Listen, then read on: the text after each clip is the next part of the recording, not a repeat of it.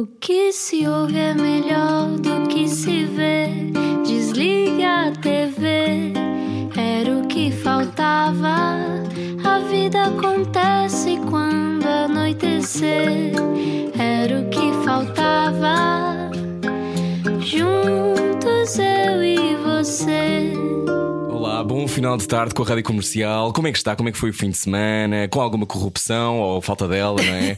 Bem-vindo à Rádio Comercial, eu sou o Rui Maria Pego. Pode ouvir esta conversa depois em radiocomercial.iol.pt. Nós não estamos corrompidos deste lado do rádio, estamos só muito Ainda não, curiosos, muito interessados. Mas eh, é um, bom, é um bom tema de conversa essa questão de saber se todos somos corrompíveis ou não. Ah, eu acho que sim, mas vamos descobrir Ah. hoje com o nosso convidado. Se só agora chegou, este era o que faltava, uma hora de conversa e hoje será com quem? Atenção que eh, eu agora estou a fazer li- um tempo porque alguém me tirou tudo que tinha aqui. Então deixa-me dizer Já que. está, já estou pronto. Ah, já estás? Então vá. Então vá. Eu ia encher chouriços. Explica-nos como se eu tivesse acordado de um coma. Encenador, dramaturgo e diretor artístico do Teatro Nacional Dom- Dona Maria II, Tiago Rodrigues é um nome maior das artes, vencedor do Prémio Pessoa 2019 e que não se coíbe, por exemplo, de trabalhar 14 horas na cozinha de um restaurante para preparar uma peça sobre dois cozinheiros criativos. Em julho, Tiago Rodrigues vai levar a peça O Serjal de Chekhov ao Festival da Avignon, um dos mais importantes festivais de teatro do mundo, ou seja, vai ensinar Isabelle Huppert e vai levar consigo atores e músicos portugueses como Isabel Abreu, que também já foi nossa convidada e que adoramos, ou Manuela Azevedo, também já foi nossa convidada. Também adoramos. E Helder Gonçalves dos Clã, que também criaram a música original para a peça. Hoje recebemos Tiago Rodrigues. Olá, Tiago. Olá, Rui. Olá. Olá, Ana. Olá, como é que estás? Bem-vindo. Como é que estão as coisas? Como é que estás eh, eh, neste momento, Tiago? Est- Estou muito contente porque estou no Teatro Nacional Dona Maria II, eh, nos preparativos para a reabertura do teatro, eh, se tudo correr bem, eh, já daqui a precisamente uma semana, na, na próxima segunda-feira, a esta hora, estará público na sala, o que é, o que é assim, um horizonte de esperança que nos dá a todos aqui nesta da casa muita energia. Portanto, sim, estou, eh, estou muito bem para aquilo que têm sido as circunstâncias dos últimos meses. Pareceu-te utópico este, este regresso? Ou seja, é, é ainda uma coisa um bocadinho fora do corpo isto sentir que as pessoas vão entrar por essas portas com veludos e com talha dourada? Já não é a primeira vez que vivemos este reencontro. Em junho do ano passado vivemos-lo e, e na altura, porque era a primeira vez, eh, parecia-me que estava a começar a fazer teatro com 14 anos, outra vez. Eh, estava com um nível de nervos, de ansiedade, de esperança, de felicidade. E depois, assim que começou, assim que o público entrou na sala, eh, aconteceu aquilo que acontece quando reencontramos velhas amizades da infância, que é, parece que não passou um minuto. Parece que ainda ontem estávamos aqui e, hum, e que, e que voltamos a estar juntos, claro, com a felicidade de um reencontro, mas, mas acima de tudo a recuperar essa, hum, essa, essa, essa alegria de, de podermos estar num teatro, de podermos estar face ao mistério do teatro, essa coisa incrível. Eu continuo a achar incrível que as pessoas venham. Então, agora, em tempos de pandemia, as pessoas eh, podem ficar em casa, não é? E, e- e com mais ou menos conforto. Eh, infelizmente, o conforto não é o mesmo para todos e, e- portanto, com mais ou menos privilégio nas suas vidas, mas as pessoas podem ficar em casa e numa sociedade que diz eh, fica em casa, tudo vai ter contigo, desde, desde a comida ao entretenimento, à informação, fica em casa, fica em casa. Parece que tudo na sociedade nos pede para ficar em casa e as pessoas, mesmo eh, eh, num tempo de pandemia, atravessam a cidade e gastam dinheiro numa coisa que ainda não sabem se vão gostar, para estarem ao lado de desconhecidos, num sítio que se calhar vai estar demasiado quente ou demasiado frio para o seu gosto. Um, e, e ainda por cima oferecem o seu tempo, que é, é o nosso bem mais precioso uh, no, no século XXI, é o tempo. E oferecem-nos o tempo, oferecem-nos a atenção e vêm ver espetáculos. E se isto não é revolucionário em 2021, não sei quando é que terá sido. Tiago Rodrigues, estás a conversar connosco eh, debaixo dos lustres do Teatro Nacional de Dona Maria II. É um cenário maravilhoso. eh, numa altura em que, como dizias, há muita gente que eh, se resigna a ficar, resigna a ficar em casa por causa da pandemia, mas que se calhar se pode habituar a esse conforto da, da casa. Mas a saída para nos encontrarmos a nós próprios fora da nossa zona de conforto é importantíssima. Quando é que tu te lembras de teres feito esse primeiro contacto com o teatro e de que forma é que isso te transformou?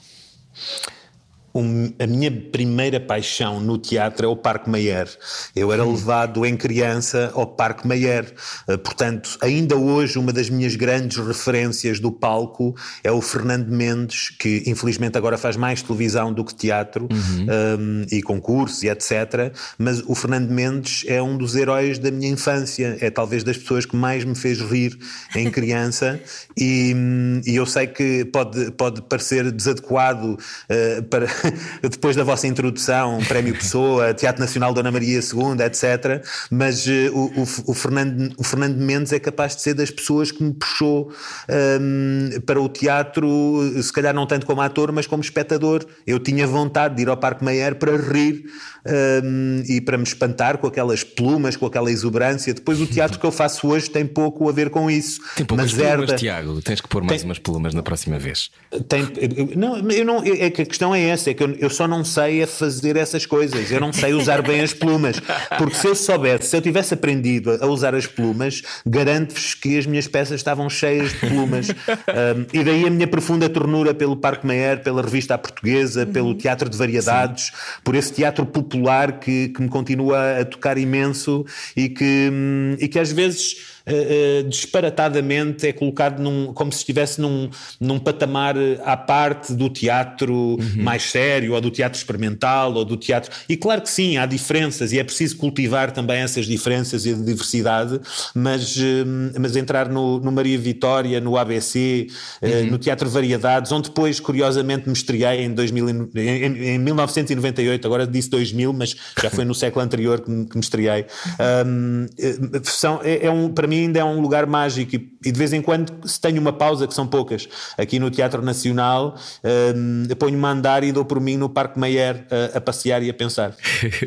Hoje conversamos com Tiago Rodrigues, diretor uh, reconduzido pela terceira vez no Teatro Nacional Dona Maria II, diretor artístico. Tiago, tu dizes uma coisa muito bonita, eu apanhei isto numa entrevista tua dizendo que um, havia quando tu programavas, ou melhor, programas é aquele termo mais burocrático, mas quando tu uh, começas a pensar no que será o futuro da programação do teatro, é uma lista lista de promessas. Eu acho essa ideia muito bonita. Quer explicar o que é que isso significa? É uma coisa de tu prometes uma coisa e convidas uma pessoa para um mistério, não é? Como dizias há pouco, é, é um ato de fé ir ao teatro também. É, é a grande diferença uh, na vida de uma pessoa que vai ao teatro ou que vai ao supermercado é que, e eu aqui falo de experiência própria, porque também vou ao supermercado, no supermercado tendemos a, a escolher aquele iogurte cujo sabor já conhecemos e de que, de, de que gostamos. Queremos uhum. satisfazer aquilo que.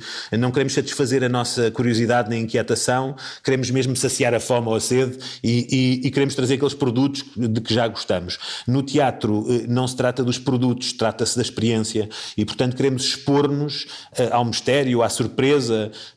Eu, vejo sempre os teatros como uma espécie de instituto do desconhecido ou do surpreendente. São sítios onde vamos espantar-nos uh, connosco também, descobrir-nos de uma forma que nunca pensámos que, que, fizesse parte de nós. E, um, e, portanto, quando pensamos naquilo que vai ser a quantidade de espetáculos e de, e de propostas que chamamos pomposamente a programação uhum.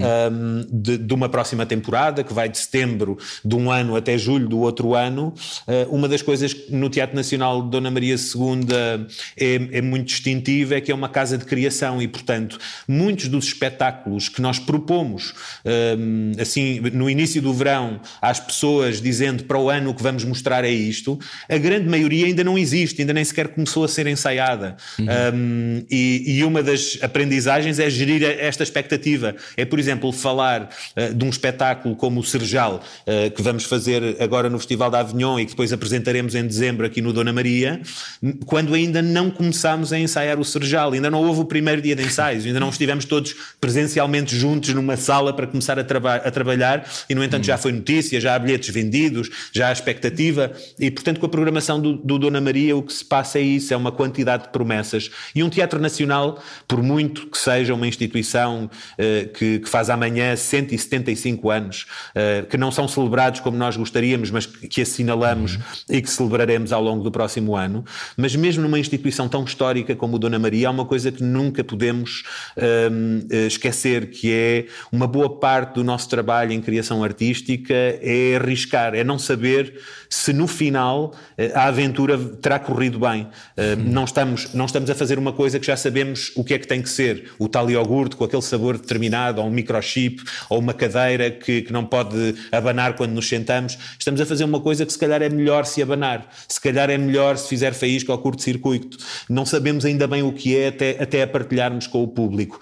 E, e construir uma programação é, é correr esse risco uh, com artistas e, e fazer uma promessa em conjunto ao público e depois trabalhar o melhor possível e esperar também uhum. uh, que os astros se alinhem e que as experiências sejam essas experiências de surpresa e de desconhecido que um, inquietam uh, e satisfazem a nossa curiosidade. E tem alinhado, em 2014 chegaste ao Teatro Nacional Dona Maria II.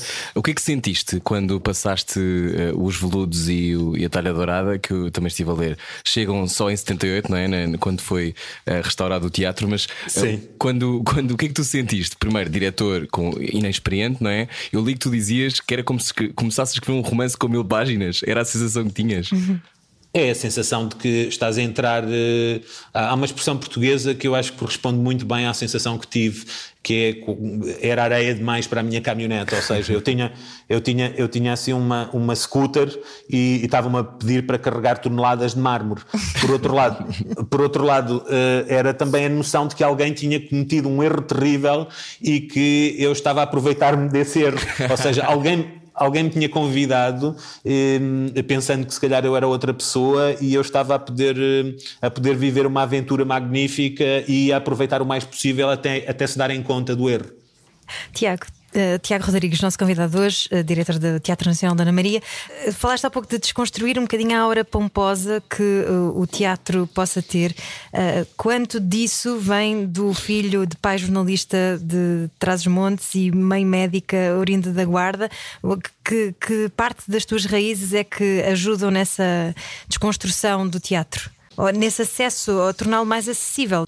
Acho que hum, a noção de que as histórias e as boas histórias e as histórias que podem mudar as nossas vidas estão em todo o lado, independentemente de nesse sítio haver lustres ou de ser eh, uma tasca ou uma taberna como era a dos meus avós em Trás os Montes, ou um café como dos meus avós eh, na Guarda, um, ou uh, uma sala de espera de um centro de saúde na Amadora, como o lugar onde eu esperava que a minha mãe acabasse as consultas para depois irmos para casa, ou uma redação de um jornal onde onde estive também muitas vezes como se fosse um recreio à espera que o meu pai terminasse o dia de trabalho para irmos juntos para casa. E portanto esse, esse habitar lugares uh, que estavam cheios de histórias um, acho que me foi preparando em primeiro lugar para uma vida dedicada um, a, a, contar histórias e a, e, a, e, a, e a assistir a histórias a serem contadas um, mas também a noção de que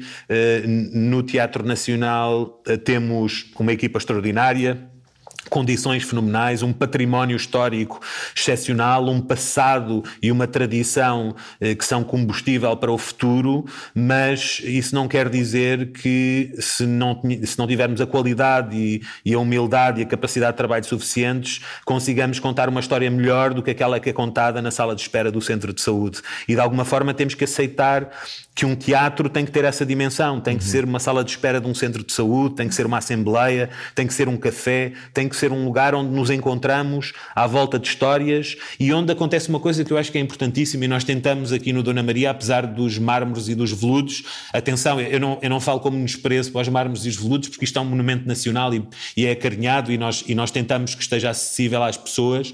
A, a verdade é que a, a talha dourada não é, um, não é propriamente o meu estilo de decoração de interiores, mas, mas, mas tenho, mas tenho respeito. Tiago, é tudo em talha dourada lá em casa. sim, sim, sim, claro, eu, eu claro. imagino, Rui, eu claro, imagino. Claro que sim, eu, um, um, dia has de me convidar e depois, e depois visito e, e, e faço um exercício de comparação com, com, com, os interiores do, do, Teatro Nacional Dona Maria II. Sim, sim. Uh, tô, agora estou curioso para descobrir o lustre. Claro, mas, o meu lustre está na cozinha, Tiago, que é porque é bom me ajudar a cozinhar. sim. O, o, nosso também está na cozinha, está na, está na, está na sala Garrett, que é onde, é onde nós cozinhamos à frente do público. Portanto, é, portanto é, aí, aí, já há uma semelhança. Mas, mas o, o, aqui no, no, Teatro Nacional, uma das coisas que tentamos e que eu acho que acontece muito, por exemplo, num café. E por isso é que os cafés, para mim, são grande fonte de inspiração, hum. além de serem os sítios onde trabalho melhor. Um, eu agora só não estou num café porque estamos a conversar uh, e, portanto, pus-me aqui na sala, porque uh, aqui na sala Garrett, neste intervalo de almoço, não está ninguém, só, só estou eu e as cadeiras vazias. E, e mesmo o lustre e, por cima de ti. Tenho o lustre por cima de mim e, e, e, provavelmente o fantasma da Dona Maria silenciosamente uh, eh, um, a escutar esta conversa convosco. Espera Mas, uh, fala-nos sobre isso. Tu não podes invocar um fantasma sem falar dele. Melhor. Uh, esse, a Dona Maria, quer dizer, minha, em sete anos que trabalho no, no, Dona Maria II, que tenho o privilégio de trabalhar aqui, os meus encontros com a Dona Maria são, são muito raros. O fantasma da Dona Maria aparentemente um, é, é, tem o superpoder de controlar as correntes de ar. Portanto, eh, cientificamente alguém diria, num teatro há correntes de ar porque há muitas portas para os camarotes uhum. e de vez em quando é natural bater uma porta. Obviamente que as pessoas de teatro uh, não se satisfazem só com essa, claro. com essa banalidade da ciência e têm que encontrar outras explicações para as coisas e, portanto, aparentemente a Dona Maria, um, eh, que foi uma mulher poderosíssima e, e, uma das duas monarcas portuguesas, e eu, a primeira, tem uma curiosidade, é a primeira monarca europeia que não é nascida na Europa, porque a Dona uhum. Maria nasceu no Rio de Janeiro, mas uma mulher de um enorme poder em Portugal, basta dizer que era monarca, não era? Era a rainha, uhum. um, e, e, imaginar que, enquanto fantasma, o seu poder limita-se a bater com portas, para mim é deve é muito difícil. Um inferno, Tiago, é muito difícil de acreditar, a menos que esteja a ser castigada numa espécie de limbo há, há, há mais de 150 anos Sim, e, e, e que o castigo e que o castigo seja exatamente os, os, absolutistas condenaram a Dona Maria Liberal é a só bater portas durante 150 anos e ainda por cima ter que aturar os espetáculos que se fazem no Dona Maria II. Um, mas pronto, eu estava a dizer que uma das coisas que tentamos sim. é porque tentamos que aqui aconteça uma coisa também que acontece nos cafés, que é independentemente de ser um, o Nicola ou, ou, um café na Amadora, um, ser um sítio onde as hierarquias sociais, os estratos sociais, uh, o passado das pessoas se dilui. Ou uhum. seja, que independentemente de onde se vem, seja, seja da Lapa ou do bairro do Zambujal, as pessoas estejam em pé de igualdade a olhar para uma obra de arte. Uhum. e portanto, de alguma forma o teatro, em toda a sua liberdade, sem pedir aos artistas para estarem aqui a, a, a ter um impacto social ou a cumprir um trabalho social, porque não é, essa, eh, não é esse o lugar da arte, o lugar da arte é ser, mas nós, enquanto teatro de serviço público, criarmos condições eh, de, do máximo de igualdade eh, que é possível garantir para que pessoas de experiências e proveniências diversas estejam em pé de igualdade face uh, a uma criação artística e que isso seja também um fator de coesão social, de igualdade, uhum. de, de, de, servir que o teatro também, para que o teatro também seja uma, uma ferramenta democrática. Isso é uma coisa que eu acho que acontece nos cafés, vi acontecer nos cafés toda a minha vida, desde, desde muito miúdo, não interessava, não interessava quem estava à mesa, se era o patrão ou o empregado, estavam ambos a comer o bacalhau frito uhum. que a minha avó fazia em Torre de Moncorvo e ambos a deliciarem-se e, e aí havia um laço de humanidade que eu acho que pode acontecer à mesa com a comida, mas que acontece brilhantemente a olhar para um palco. Que bonito. Tenho primos muito, muito afastados de Torre de Moncorvo, ao lado da minha família de lá.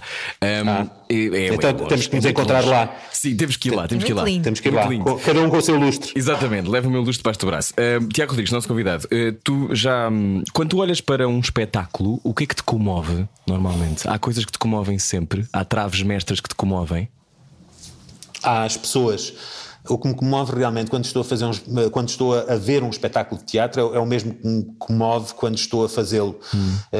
um, que são aqueles momentos um, que em alguns espetáculos duram mais do que noutros, mas que eu acho que atravessam todos os grandes espetáculos, em que vemos uma atriz ou um ator a revelarem-se um, através daquele texto, daquela encenação, daquela personagem. É quando vemos, hum, sei lá, olha, um ator, para, para, mencionar um ator do qual sou assim fã incondicional, que é o Miguel Borges. Uhum. Quando vemos o Miguel Borges a fazer uh, um, o Trocato Taço do Gata. Uhum. Um, claro que nós vemos o Turcato Tassi e vemos a criação genial do Gata, mas há aqueles momentos em que o que nós vemos mesmo é o Miguel Borges a tornar-se uh, presente através daquela construção artística, mas é com ele que nós estamos. E nesse momento em, em, em que quase eh, privamos com o ator ou com a atriz que está em palco, esses são os momentos em que me comovo profundamente e, e tenho a certeza de que não me enganei uh, quando escolhi fazer teatro e que sou feliz a fazer teatro, embora o teatro não tenha necessariamente que ser feliz comigo, mas eu sou feliz com ele. Mas se tu dizes que um, tens a certeza que não te enganaste, mas aos 21 anos desististe do conservatório e foste uh, para a Bélgica estudar também, não é? Foste para uma companhia belga.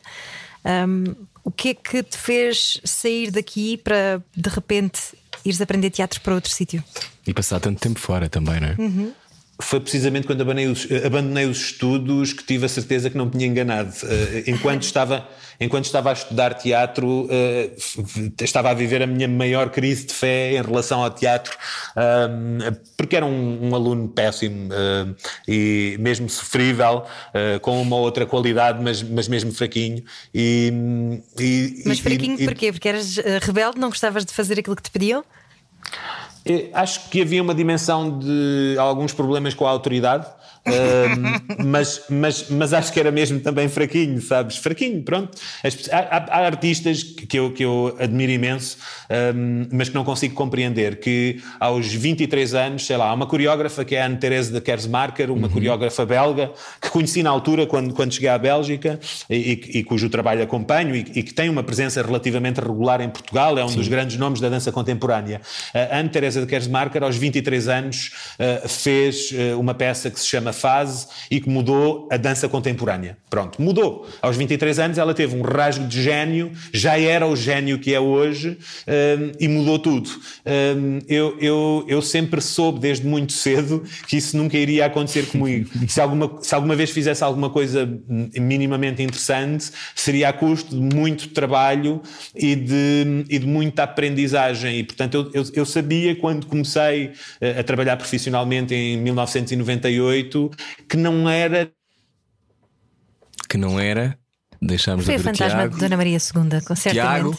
Ah, sim, voltaste, já voltaste. Okay. Estavas a dizer que não era, agora já voltaste. Ah, foi a Dona Maria. Foi a Dona Maria. A Dona Maria deve ter passado por aqui. Um, essa, é, essa é a única outra coisa que ela, que ela conserva, além de bater com as portas. A Dona Maria às vezes perturba, perturba as ligações telefónicas, o que o que no Dona Maria é ótimo, porque assim há menos telefones a tocar durante os espetáculos. Ah, isso nós sabemos, bom. nós sabemos quando dá um telefone a tocar durante o espetáculo, significa que a Dona Maria hoje está de folga. um,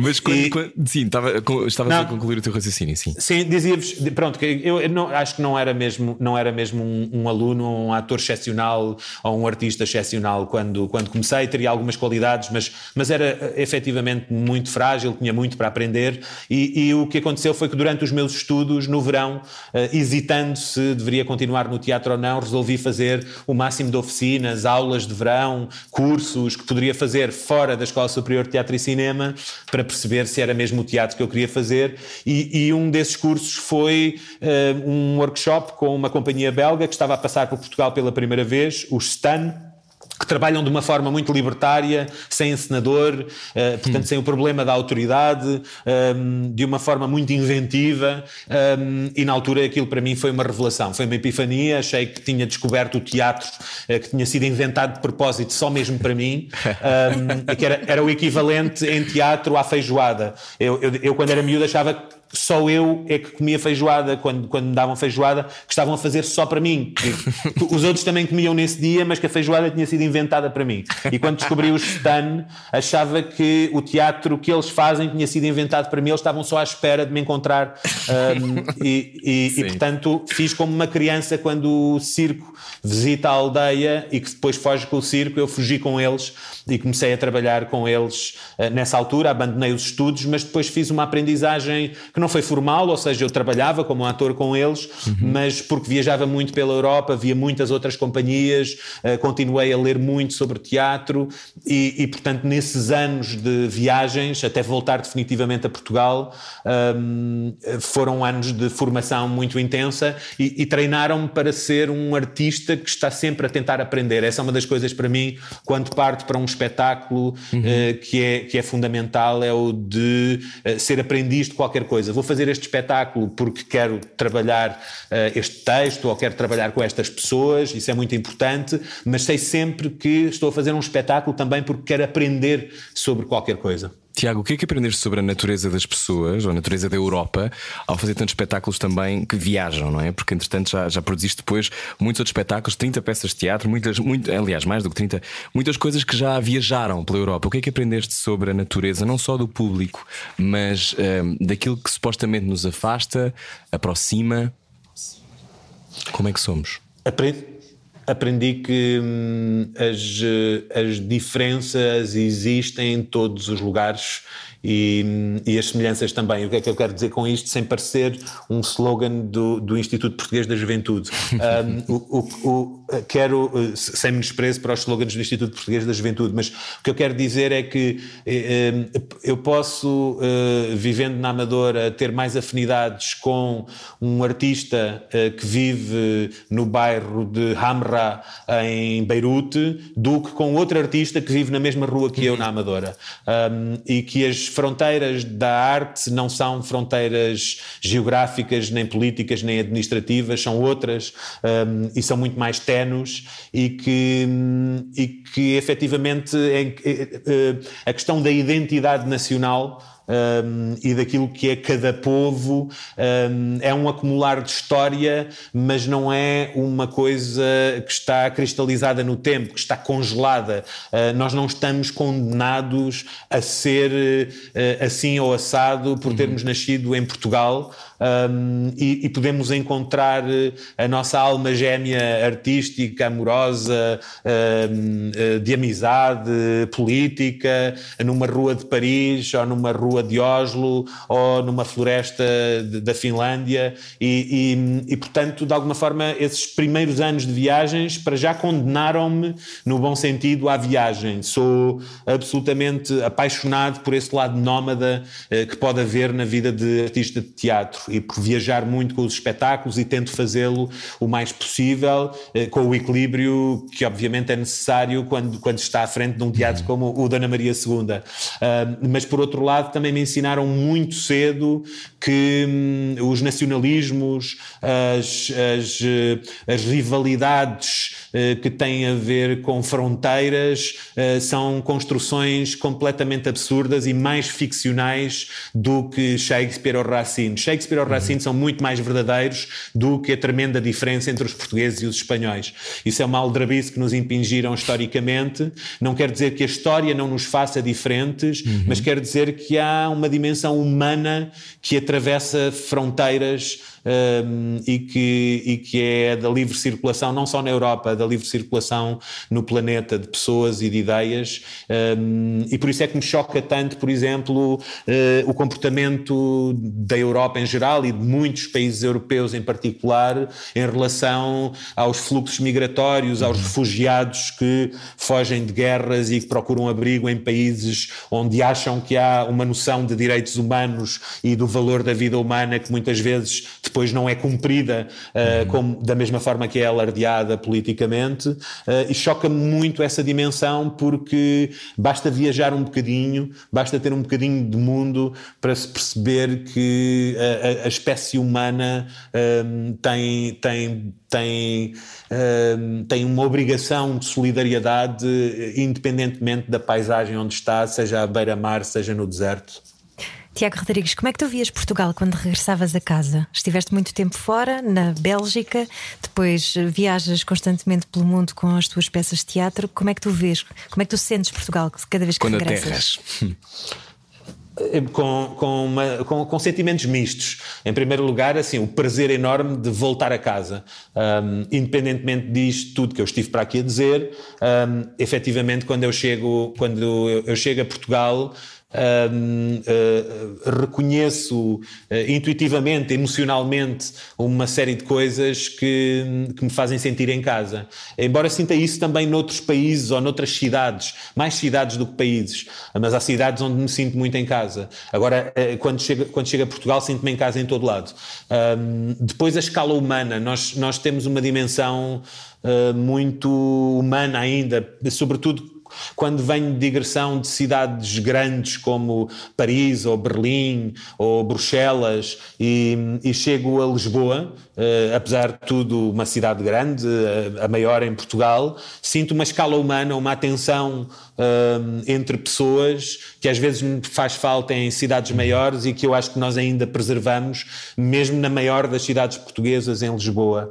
Uh, e depois também me motivava muito, eu nunca quis emigrar, nunca, nunca aconteceu até agora emigrar definitivamente, instalar-me noutro país, passar muitos meses a viajar de seguida assim, mas quis sempre voltar no final da viagem.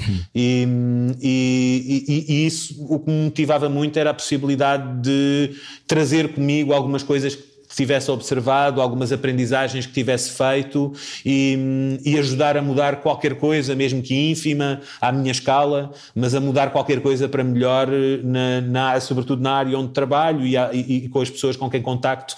E, portanto, tentei sempre trazer comigo aquilo que tinha aprendido e partilhar com outros. Então a seguir continuamos a falar sobre isso, sobre missões e sobre espetáculos. Quero muito falar sobre Catarina e Beleza de Matar Fascistas, que eu adorei, tirou-me o ar. A seguir continuamos a conversar com Tiago Rodrigues. Sensibilidade e bom senso. Só que não. Não. Era o que faltava na Rádio Comercial. Bom final de segunda-feira com a Rádio Comercial. Olá, este é o Era o que Faltava. Se tem que sair do carro, depois pode haver esta conversa em radiocomercial.iol.pt. Hoje recebemos Tiago Rodrigues, diretor artístico do Teatro Nacional Dona Maria II, ator, argumentista, dramaturgo. Um, Tiago, uh, ver, por exemplo, o Sopro uh, a viajar pela Europa, um espetáculo lindo de morrer, uh, quando o vês fora de Portugal, ganha, ganha outra dimensão, e o mesmo aconteceu com a Catarina Beleza de Matar Fascistas. O que é que sentes quando vês esses objetos que são tão intimamente ligados à, à identidade e à, e à, nossa própria lógica do que é o teatro cá e do que são as nossas questões? No caso da, da Catarina Beleza de Matar Fascistas, é uma coisa profundamente universal. Mas o Sopro também, como é que vês estes, estes objetos depois a, a voar? Voar uh, para outras paragens? O, o, Gabriel Garcia Marques, escritor colombiano, dizia, e prémio Nobel, uh, dizia uma coisa muito interessante, que, uh, que era que lhe fazia muita confusão quando, uh, quando lia romances que tentavam ser universais, hum. porque ele sabia que isso só conseguia acontecer quando, pelo menos no caso dele, ele só conseguia ser verdadeiramente universal quando falava daquela rua, daquela pequena aldeia colombiana que só hum. ele é que conhecia, onde aconteciam coisas que achava que mais ninguém ninguém ia compreender no mundo, e era só quando escrevia sobre isso é que percebia que toda a gente conseguia traduzir para a sua experiência essa coisa absolutamente única. E, e, e portanto, dizia que quanto mais local, mais uhum. universal Sim. era a história. E, e, eu tenho testemunhado isso com espetáculos como O Sopro, ou como o Catarina e a Beleza de Matar Fascistas, ou o By Heart, que, que contam histórias profundamente portuguesas que se passam em Portugal, para as quais parece que é preciso conhecer muito bem Portugal e ter referências sobre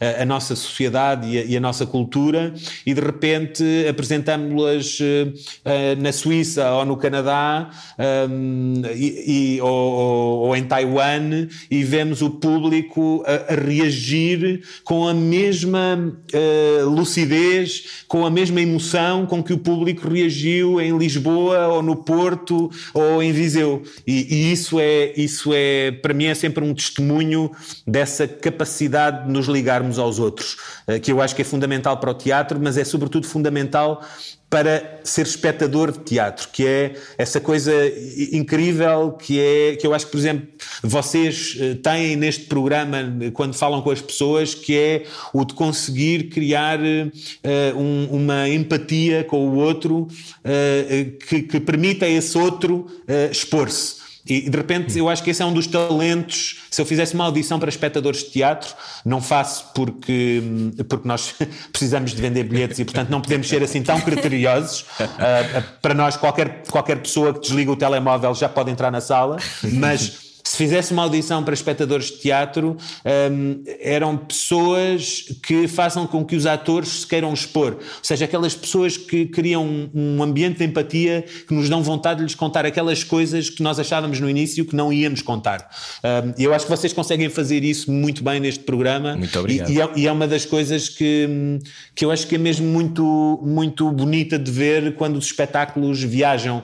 É, é, é por exemplo, a Cristina Vida abdal uh, ponto do Teatro Nacional uh, há muitas décadas uhum. e, e, com uma vida no teatro, nos bastidores sempre, durante 40 anos, aceita uh, fazer pela primeira vez um espetáculo em palco a muito custo, claro, e depois arrependeu-se várias vezes, mas como já tinha aceitado, não, não podia voltar atrás com a palavra e, e, é, e é a estrela de um espetáculo, o sopro, um, e de repente a Cristina dizer-me, oh, oh, oh, Tiago, mas isto são tudo histórias do teatro português e são contadas em português, isto alguma vez agora vão, vai o público do Festival da Avignon, franceses, ainda por cima com tanto teatro que eles conhecem, vão lá sentir agora uma ligação com isto. E, e depois, e eu também com essa dúvida, claro, mas dizia-lhe, não, claro que sim, vão ter, mas óbvio que não tinha a certeza. E depois estreamos e vemos como aquele público se consegue colocar no lugar do outro e consegue imaginar-se também como o outro e dizer: sim, senhor, isto são histórias portuguesas, mas eu consigo imaginar qual é a tradução para, para a minha língua, para a minha história, para o meu país, destas histórias que nos estão a contar e, e a emoção ser uma emoção de pertença, sentir que aquilo lhes pertence uhum. e que pertencem àquilo, embora seja uma história de outro país a milhares de quilómetros. A propósito de pertença, esta nova peça que vai estrear mundialmente no Festival eh, da Avignon também, uh, o Serjal de Chekhov, é engraçado porque tu vais encenar a peça com a mesma idade com que Chekhov tinha uh, quando a escreveu, 44 anos. É isso, não é? E a história Sim. acaba por também ser uh, intemporal e, e, ainda por cima estar super adequada aos tempos que correm, porque também fala neste, numa espécie de nova normalidade, não é? Uma, uma mudança social que ainda está meio invisível, mas que está de facto a acontecer. Foi, foi coincidência ou foi escolhido propositadamente? Foi absoluta coincidência o facto de eu ir ensinar a peça com a idade com que o Chekhov escreveu. E espero que não queira espero que não queira dizer absolutamente nada, porque também foi a mesma idade com que o Chekhov morreu e, portanto, seria terrível. Já batemos não na é, madeira. Tiago, não é. Eu, eu, também, eu também. Estou a bater agora na madeira. Sim, um, e, e, e, portanto, espero que seja só mesmo uma coincidência, embora seja uma coincidência interessante. É a última peça do Chekhov e é também talvez a mais perfeita, a mais sábia um, em termos artísticos, em termos literários das peças do Chekhov. E é uma peça, um, o Serjal, que fala de uma família um, que vai perder o Serjal e a herdade, a quinta da sua infância, que está na família há décadas, há gerações, e que agora, por causa de dívidas, uh, vai, ser, vai ser leiloada, uh, mas que conta também a história de o final de uma época feudal na Rússia e a emergência de novas classes sociais, nomeadamente uma burguesia, os servos que foram libertados e, portanto, uhum. agora são homens livres, todas as relações que estão a mudar entre as pessoas e uma grande incerteza em relação ao futuro. E de repente, obviamente, que é um, é um texto que ressoa neste tempo de pandemia, embora nós tivéssemos a ideia de fazer a peça antes do início da pandemia, a, a pandemia que depois veio a, a dar atualidade e servir de lente também para lermos agora a, como, como encenar e apresentar ao público esta peça, mas neste tempo de grande mudança em que não percebemos ainda muito bem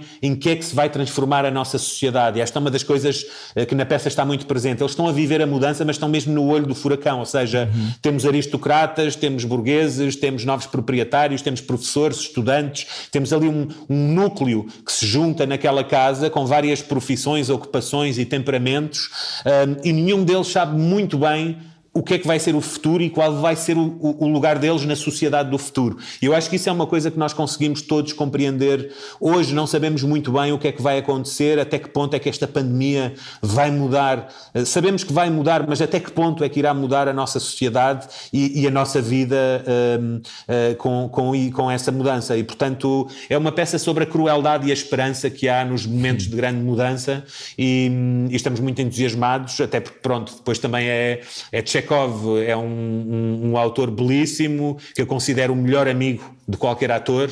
É, é, é, é, aquele, é aquele autor que eu gostava de ter tido quando comecei a fazer teatro para lhe dizer: Olha, queria fazer uma peça sobre isto, e ele estava lá em casa, um, ou de preferência assim num jardim, se eu tivesse um jardim, estava lá em casa num jardim a escrever sobre estas coisas que eu gostava de fazer, e eu só fazia peças do Chekhov, porque ele escrevia sobre todas as coisas de que eu gostaria de falar. É, é, é assim o meu. Eu sou ateu, mas se tivesse uma religião, ele era, ele era o meu, o meu santo. Checoviano. Era. Tiago, é, quando, quando te ouvimos é, e, e, vemos os teus espetáculos e lemos coisas tuas, tu dizes que te escreves às vezes com um tom pessimista. Há um ADN para a esperança?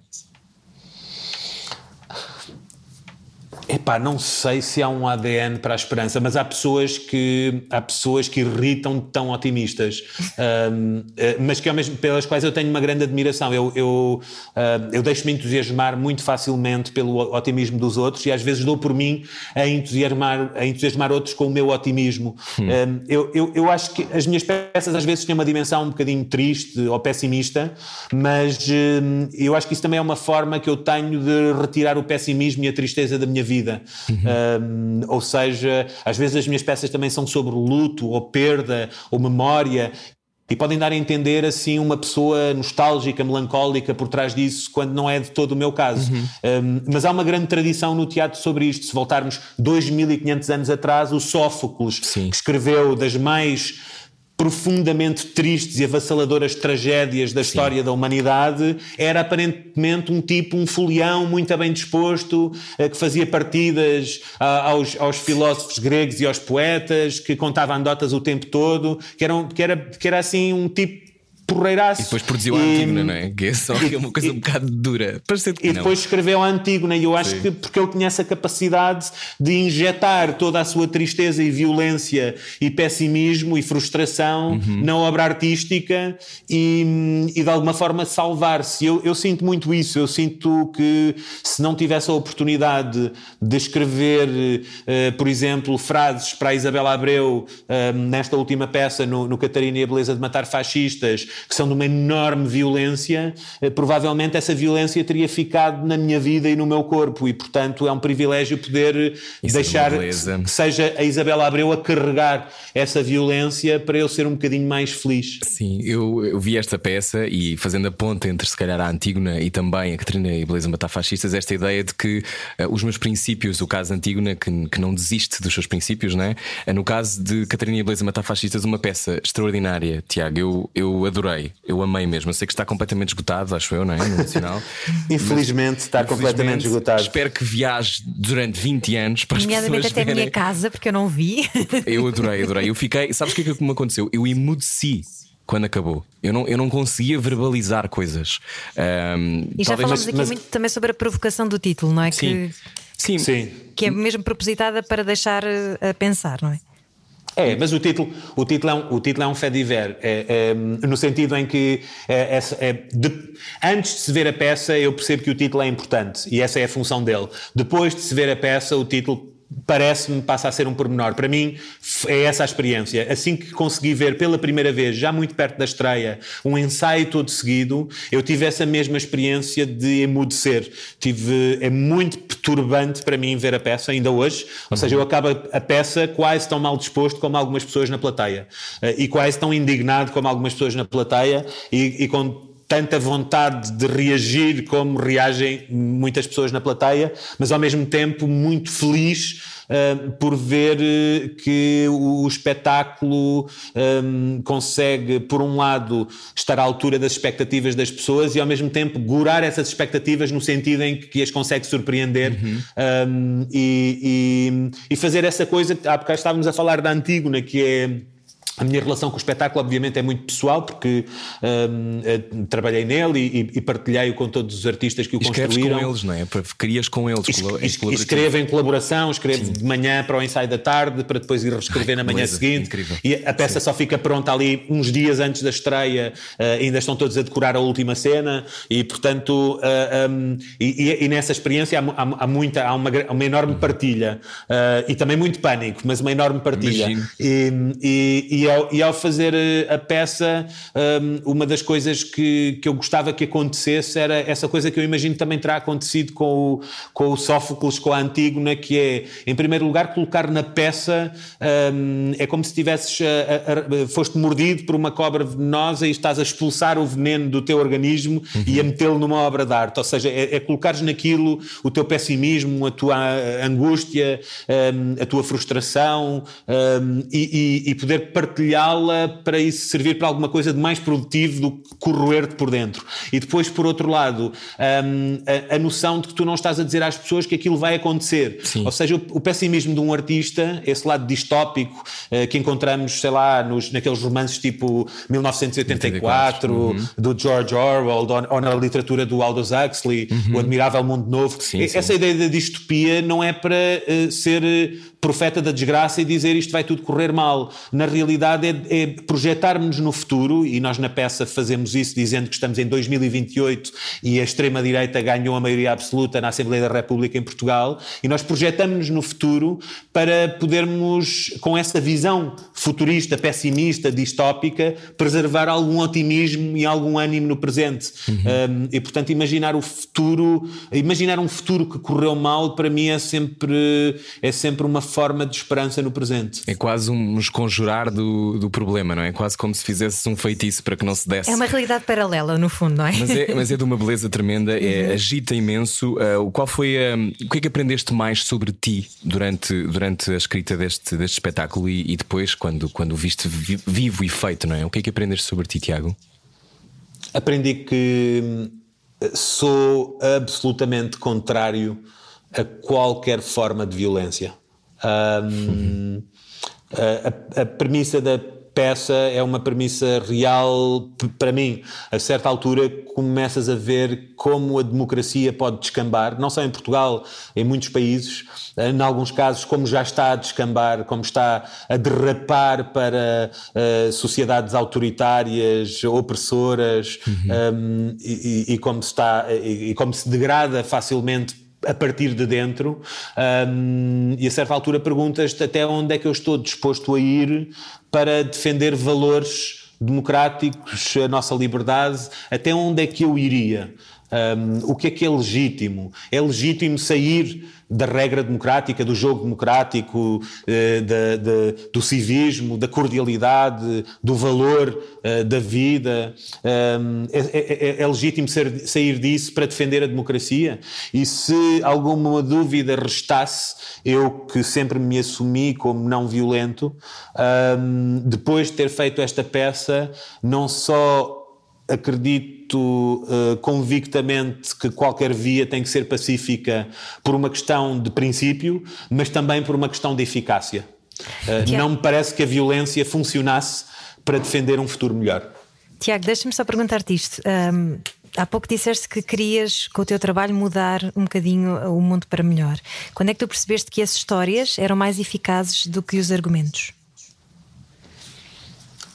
Eu acho que desde muito pequenino um, eu, eu, era aquele miúdo que, mesmo por exemplo na primária, não, não era assim, particularmente excepcional em nada, exceto quando tinha que fazer redações. Se, se, se, se, tivesse que fazer uma redação, eu já sabia que aquilo ia correr muito bem e que era diferente um, e que me dava imenso prazer, e portanto, muito cedo eu percebi que um, se o mundo se dividisse uh, entre pessoas que fazem coisas ou pessoas que falam sobre as coisas, eu estava nesta segunda equipa, nos que falam sobre as coisas. E eu, eu, sendo filho de um jornalista e de uma médica, um, tinha esses, as duas partes do mundo em casa, não é? Um, a minha mãe que faz coisas, cura pessoas, um, pronto, tem a, a profissão. as outras profissões, as nossas profissões, que não somos médicos ou enfermeiros, são assim tipo desculpas para existir, não é? Uh, a profissão é, é, é, salvar a vida a pessoas, não é? É, é curar claro. pessoas. Tipo, essa é a profissão. O resto são tipo ocupações. Mas, mas mas, eh, mas há isso, não é?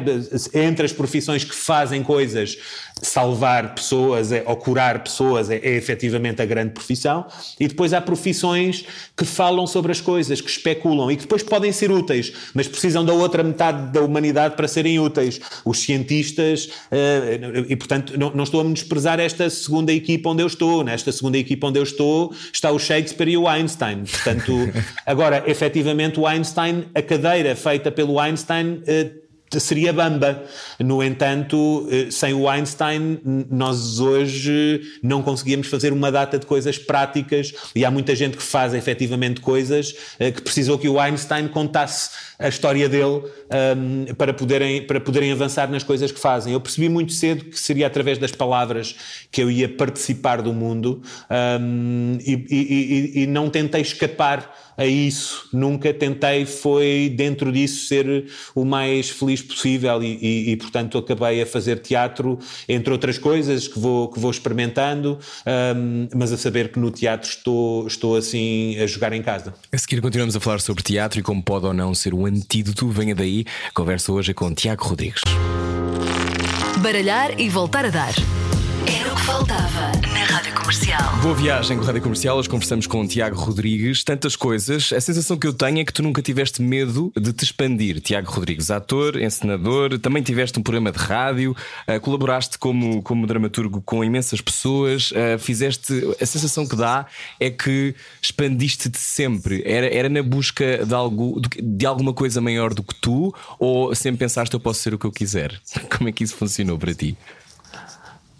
Foi sempre eh, uma vontade de aprender. O facto okay. de eu ter feito muitas coisas diferentes teve a ver com uma vontade de aprender, de experimentar e depois também não levar demasiado a sério o que eu faço. Como, como, como, como tive essas primeiras experiências com, uh, com teatro, mas também com, com televisão, com cinema, com, com jornalismo, com, uh, e, e, e, em nenhuma delas eu era particularmente bom, mesmo no teatro onde me sentia melhor, uh, onde, era, onde me sentia mais em casa, como estava a dizer há pouco, uhum. mas como não sabia, como sabia que não era particularmente excepcional um, em, em, nenhuma dessas coisas, um, cometi um, bom, o, a liberdade, tomei a liberdade de não me levar demasiado a sério. Hum.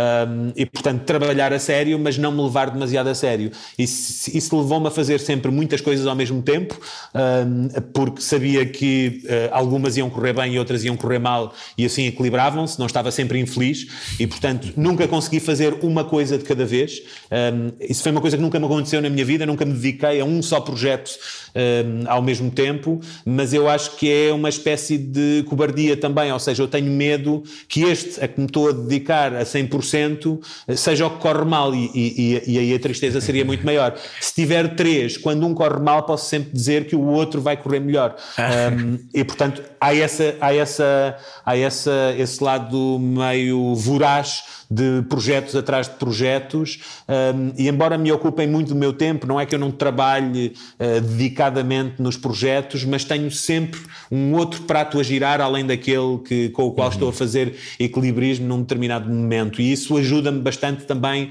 a não ficar completamente absorvido por um só projeto uhum. e, a, e, a, conseguir manter uh, o horizonte largo. E depois, acima de tudo, eu dei-me muito tempo para, para experimentar coisas, para não fixar um, o, que era, o que era o meu caminho. Muitas vezes, quando falo com artistas mais novos, e, e, e agora já estou assim naquele, naquele lugar do meu percurso em que hum, alguns uh, artistas mais novos, menos informados e com menos critério, decidem pedir-me conselho a mim em vez de pedir conselho a pessoas que sabem mesmo do assunto. E, e uma das coisas que eu digo sempre é o de não tentar ser demasiado cedo a coisa que se, o artista que se imagina que se vai ser um dia. Ou seja, experimentar um, tentativas, errar, tropeções, um, acabar um, um, fazer um espetáculo que correu mal e fazer logo a seguir outro. Porque, embora, uh, claro que a partir de certa altura se deseja uma certa regularidade na qualidade, porque as pessoas têm expectativa em relação aos espetáculos e à qualidade dos espetáculos e, e estão à espera de um nível de qualidade o que é compreensível. Nós não podemos, eh, eh, quando estamos ainda a formar-nos como artistas, uhum. correr o risco de ser já o tal iogurte que sabe sempre ao mesmo. Um, temos que passar do iogurte para o salpicão, para a bolacha Maria, para o, uh, para o leite meio gordo, ou seja, acho que tem que se experimentar muita coisa diferente e, e até o mais tarde possível e, portanto, uma das coisas que me deu muito prazer recentemente fazer foi colaborar com, um, com duas coreógrafas incríveis, a Mathilde Monnier e a Larry Beau, uh, uma coreógrafa francesa e uma hispano-suíça, que são duas grandes referências da dança contemporânea, e eu colaborei com elas num espetáculo que também vamos ter a oportunidade de apresentar no Porto e depois em Lisboa já neste mês de Abril, um espetáculo que se chama Please, Please, Please, uhum. e, e, nesse espetáculo eu era completamente peixe fora d'água, a contorcer-se, a, a, a, tentar que me passasse alguma aguinha pelas guelras para poder respirar, porque não, não sabia o que é que estava a fazer, e encontrei na Matilde e na La Ribot duas criadoras, colaboradoras e intérpretes de uma coragem enorme, mas também de uma grande generosidade que me acolheram no mundo da dança contemporânea para colaborar com elas e para encontrar para, para encontrar um, uma fronteira, um uhum. lugar qualquer, um, uma zona franca onde, onde podíamos trabalhar em conjunto e isso deu origem a um espetáculo que eu nunca faria se não tivesse vontade de experimentar coisas novas e neste caso trabalhar com duas grandes coreógrafas europeias e, e de ver o que é que conseguia o que é que conseguia oferecer àquele percurso que elas têm. E portanto manter, manter as portas abertas, escancaradas à surpresa, acho que também é fundamental na vida de um artista, sobretudo num artista que está a dar os seus primeiros passos. E aqui está o conselho do dia para jovens artistas. Sabes que o último espetáculo que eu vi antes de entrarmos em confinamento foi a carta da Mónica Calho, no Nacional, obviamente. E hum, a sensação que eu tive foi de estar a viver. Parecia que, que o barco tinha ia partir e depois ficou parado não é? no cais e não pode sair dali, mas depois também já não tem gasolina, tudo a falhar ao mesmo tempo. E a sensação que me dava, uma frase que a Mónica diz antes de, de iniciar o espetáculo, que é a grande revolução provavelmente será não desistirmos uns dos outros. Um, achas que o teatro pode ser esse antídoto para o cinismo? Acho que é, acho que é, acho que tem é. sido. Uhum.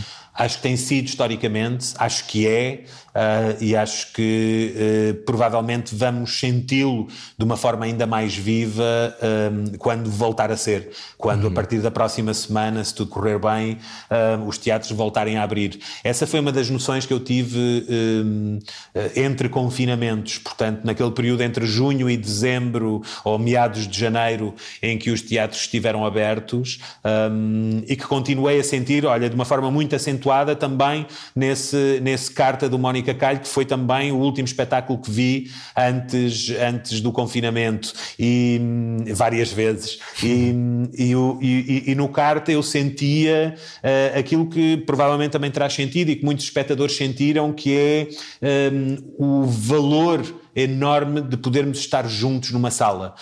essa força, esse poder uh, que não é palpável, mas que nos atravessa, que, que, que conseguimos nomear. Essa força de estarmos juntos.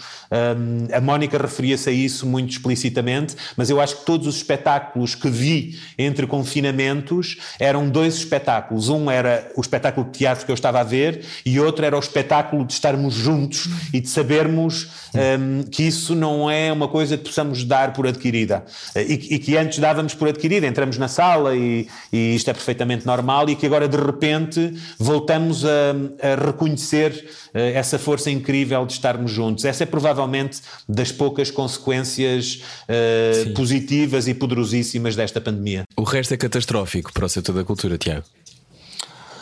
O resto é muito catastrófico, um, mas não poderia deixar de o ser. Um, em Portugal, o, o setor da cultura um, e, e, os, e, e, os, trabalhadores uh, que trabalham na cultura e, na, e, na, criação artística vivem numa situação de precariedade crónica. Uh, já antes da austeridade, antes das sucessivas crises, apesar de a Constituição uh, da República eh, desde 75 consagrar o acesso à fruição artística e à criação artística como um direito constitucional, essa é efetivamente dessas promessas e desses sonhos constitucionais que ainda estão por cumprir uh, completamente na nossa, na nossa democracia, também por uma grande negligência uhum. uh, dos decisores políticos, do poder político em relação à cultura. Portanto, quando acontece esta pandemia num setor que está em crise há décadas, um, ela vem revelar com, vai levantar o véu, como dizia o José Tolentino Mendonça, uh, levanta o véu uh, que nos permite ver mais profundamente as desigualdades e as dificuldades, e uma delas é essa situação de precariedade, de grande dificuldade eh, que se vive na área da cultura e das artes. Ehm, e, portanto, é catastrófica a situação porque exigiu respostas de emergência que deveriam ter sido muito mais fortes, mas também porque são as respostas estruturais e estruturantes, as grandes mudanças uh, que é preciso realizar, que podem efetivamente uh, resolver o problema.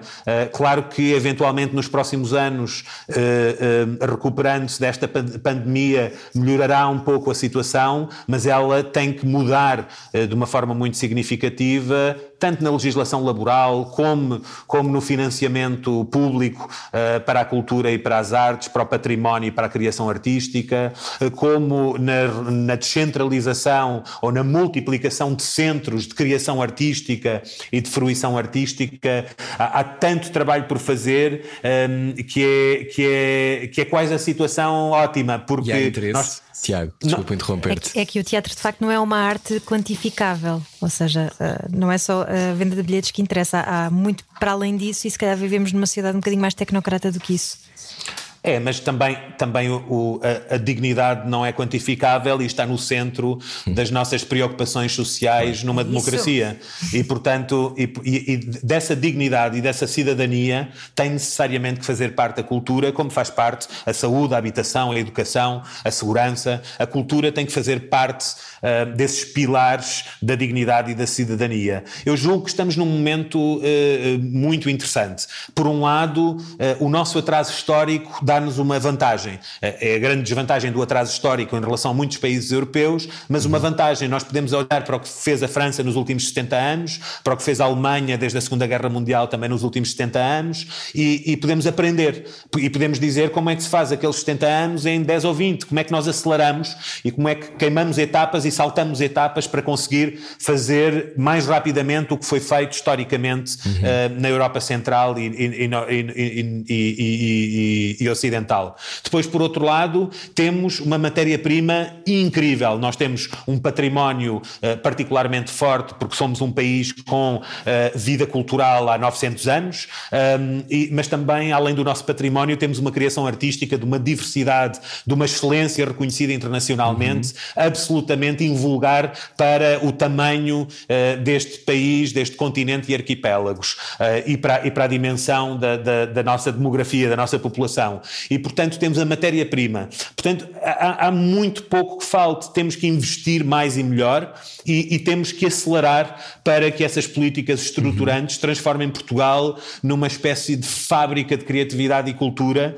porque temos a matéria-prima, temos as pessoas, temos as ideias, só falta carregar no acelerador. Isto significa escolhem, é? política é? com coragem. Claro, é políticas culturais com coragem, mas também, e tenho, tenho que dizer isto, uh, Tiago, porque acho extraordinário ter demorado tanto tempo, mas fizeste isso há pouco tempo. Levaste, por exemplo, a Aurora Negra ao, ao Nacional, entre outros projetos que têm acontecido nos últimos anos, uh, de, que, são, que, é, que, são cortes com linguagens que estão vigentes há muito tempo e que são novas maneiras de olhar para o, para o teatro e trazer pessoas a pertencer ao teatro e que um, fazem também com que muitas pessoas se revejam e queiram ir ver-se ao teatro. Um, é importantíssimo isto, não é? Criar cada vez mais condições para que as narrativas sejam sempre outras e não as mesmas com que estamos habituados a lidar.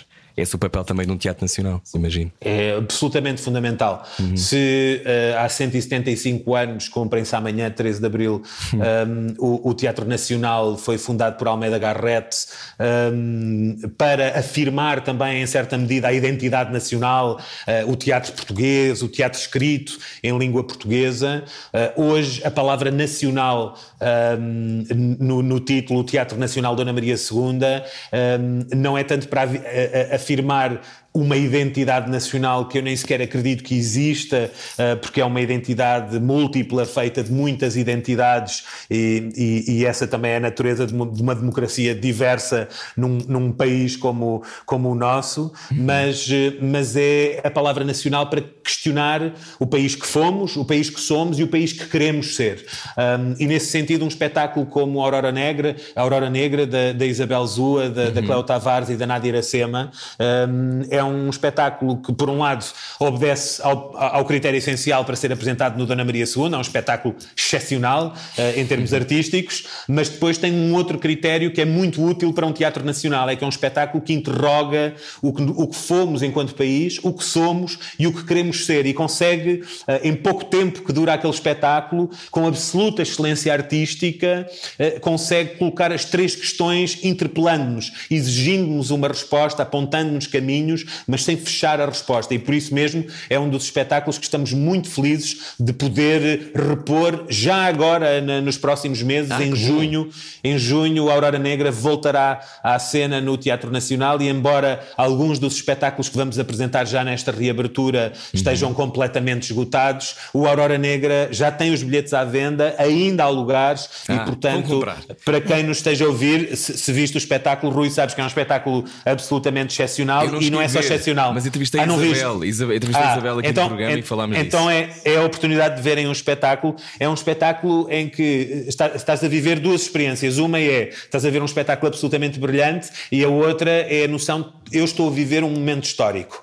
Um, e das várias vezes que vi o espetáculo, eu pensei que fosse só na estreia. Sim. Das várias vezes que vi o espetáculo, senti sempre a mesma coisa. O que está a acontecer aqui também é a história da cultura portuguesa, que três artistas negras, pela uhum. primeira vez em 175 anos de história, dirijam uma obra no Teatro Nacional Dona Maria II e falem precisamente sobre o que é que isso significa, mas que o façam também criando o espaço para as muitas artistas negras que nos próximos anos claro necessariamente uhum. terão que ocupar os palcos em Portugal para nós podermos continuar a chamar-nos com o mínimo de dignidade uma democracia, é, é, estar a viver um momento histórico do teatro português e, e ainda por cima fazê-lo com um sorriso nos lábios, porque é um espetáculo que, além de ser uhum. uh, excelente, histórico, é um espetáculo eletrizante. Sim, e Tiago, mas alguém tem que abrir a porta e obrigado por abrir a porta. Uhum.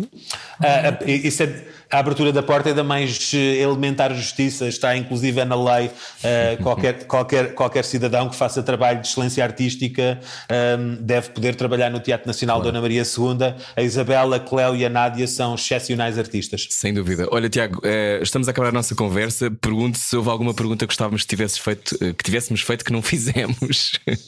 alguma coisa Eu... que gostávamos de perguntar, sim. Eu, eu, vinha preparadíssimo para uma, para uma pergunta uh, que agora tem sido, tem sido recorrente, que é o então e como é que é trabalhar com a Isabel e o PR? Uh, mas uh, como, como não a colocaram, não vos vou contar, fica para a próxima. Não, não conta, até porque neste momento a Isabel e o PR está a experimentar o guarda-roupa de, da tua nova peça, né, do Serjal, da peça de Chekhov que vais levar José ao Festival da Avignon e que depois vai estar em Portugal a partir de dezembro, no, no Nacional da Ana Maria II. É assim, não é? Portanto, conta-nos lá então, como é que é?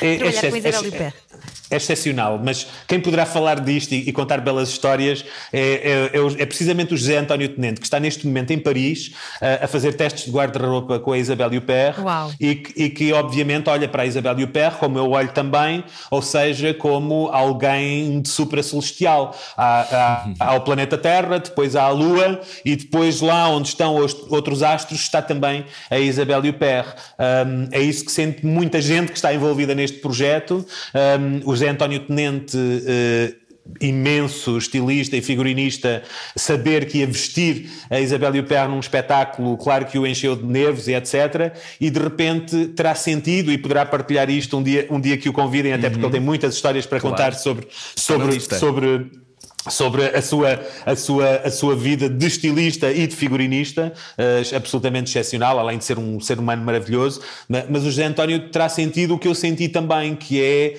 a partir do momento, a partir do primeiro minuto de trabalho, uh, está-se a trabalhar com uma pessoa excepcional e uma ótima atriz, uh, mas esse lado supra-celestial desaparece imediatamente e, e, estamos a ter uma, uma experiência de trabalho, de uma acessibilidade, de uma facilidade, de uma capacidade de correr riscos. Um, ser-se a Isabel Huppert e no início de um ensaio dizer-se então o que é que é para fazer. E fazer como quem salta para a piscina sem saber se está lá água.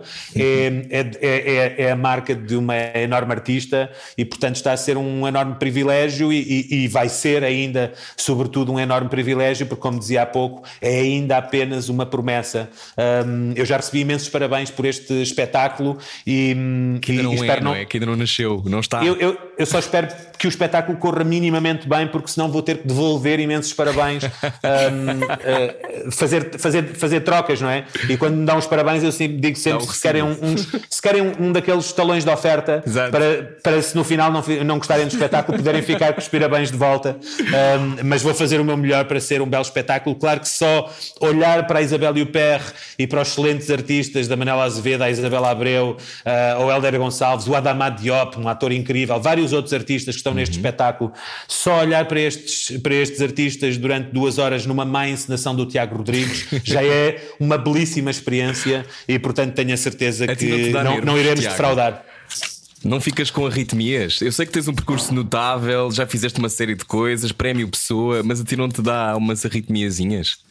Este, este, espetáculo é com um elenco incrível, uhum. uh, com uma estrela da dimensão da Isabelle Huppert, independentemente do que se diga, obviamente que para o público gera uma enorme expectativa. É na Cour d'honneur uh, do, uh, do Palais des Papes do Festival d'Avignon, ou seja, a, a, sala ao ar livre, uma, um, um, lugar monumental para duas mil pessoas, onde o Jean Villard, em 1947, inaugurou o Festival d'Avignon e, portanto, um dos espaços míticos do teatro europeu, se não mundial, e, portanto, eu costumo dizer que este espetáculo é o espetáculo com que com certeza me vou reformar, porque se correr bem, posso reformar-me, se correr mal, tenho de reformar-me, portanto, muito provavelmente vai ser o meu último espetáculo um, com o último texto escrito pelo Chekhov, um, que com 44 anos, com a minha idade, bebeu o seu último copo, copo de champanhe. A única Sim. coisa que eu garanto é que vou esforçar-me por eh, beber champanhe durante muito mais anos do Chekhov, até porque é a única coisa que conseguirei fazer mais ou melhor do que ele. Não será certamente o teu último sopro. Tiago, muito obrigado. Gostamos um muito de conversar contigo.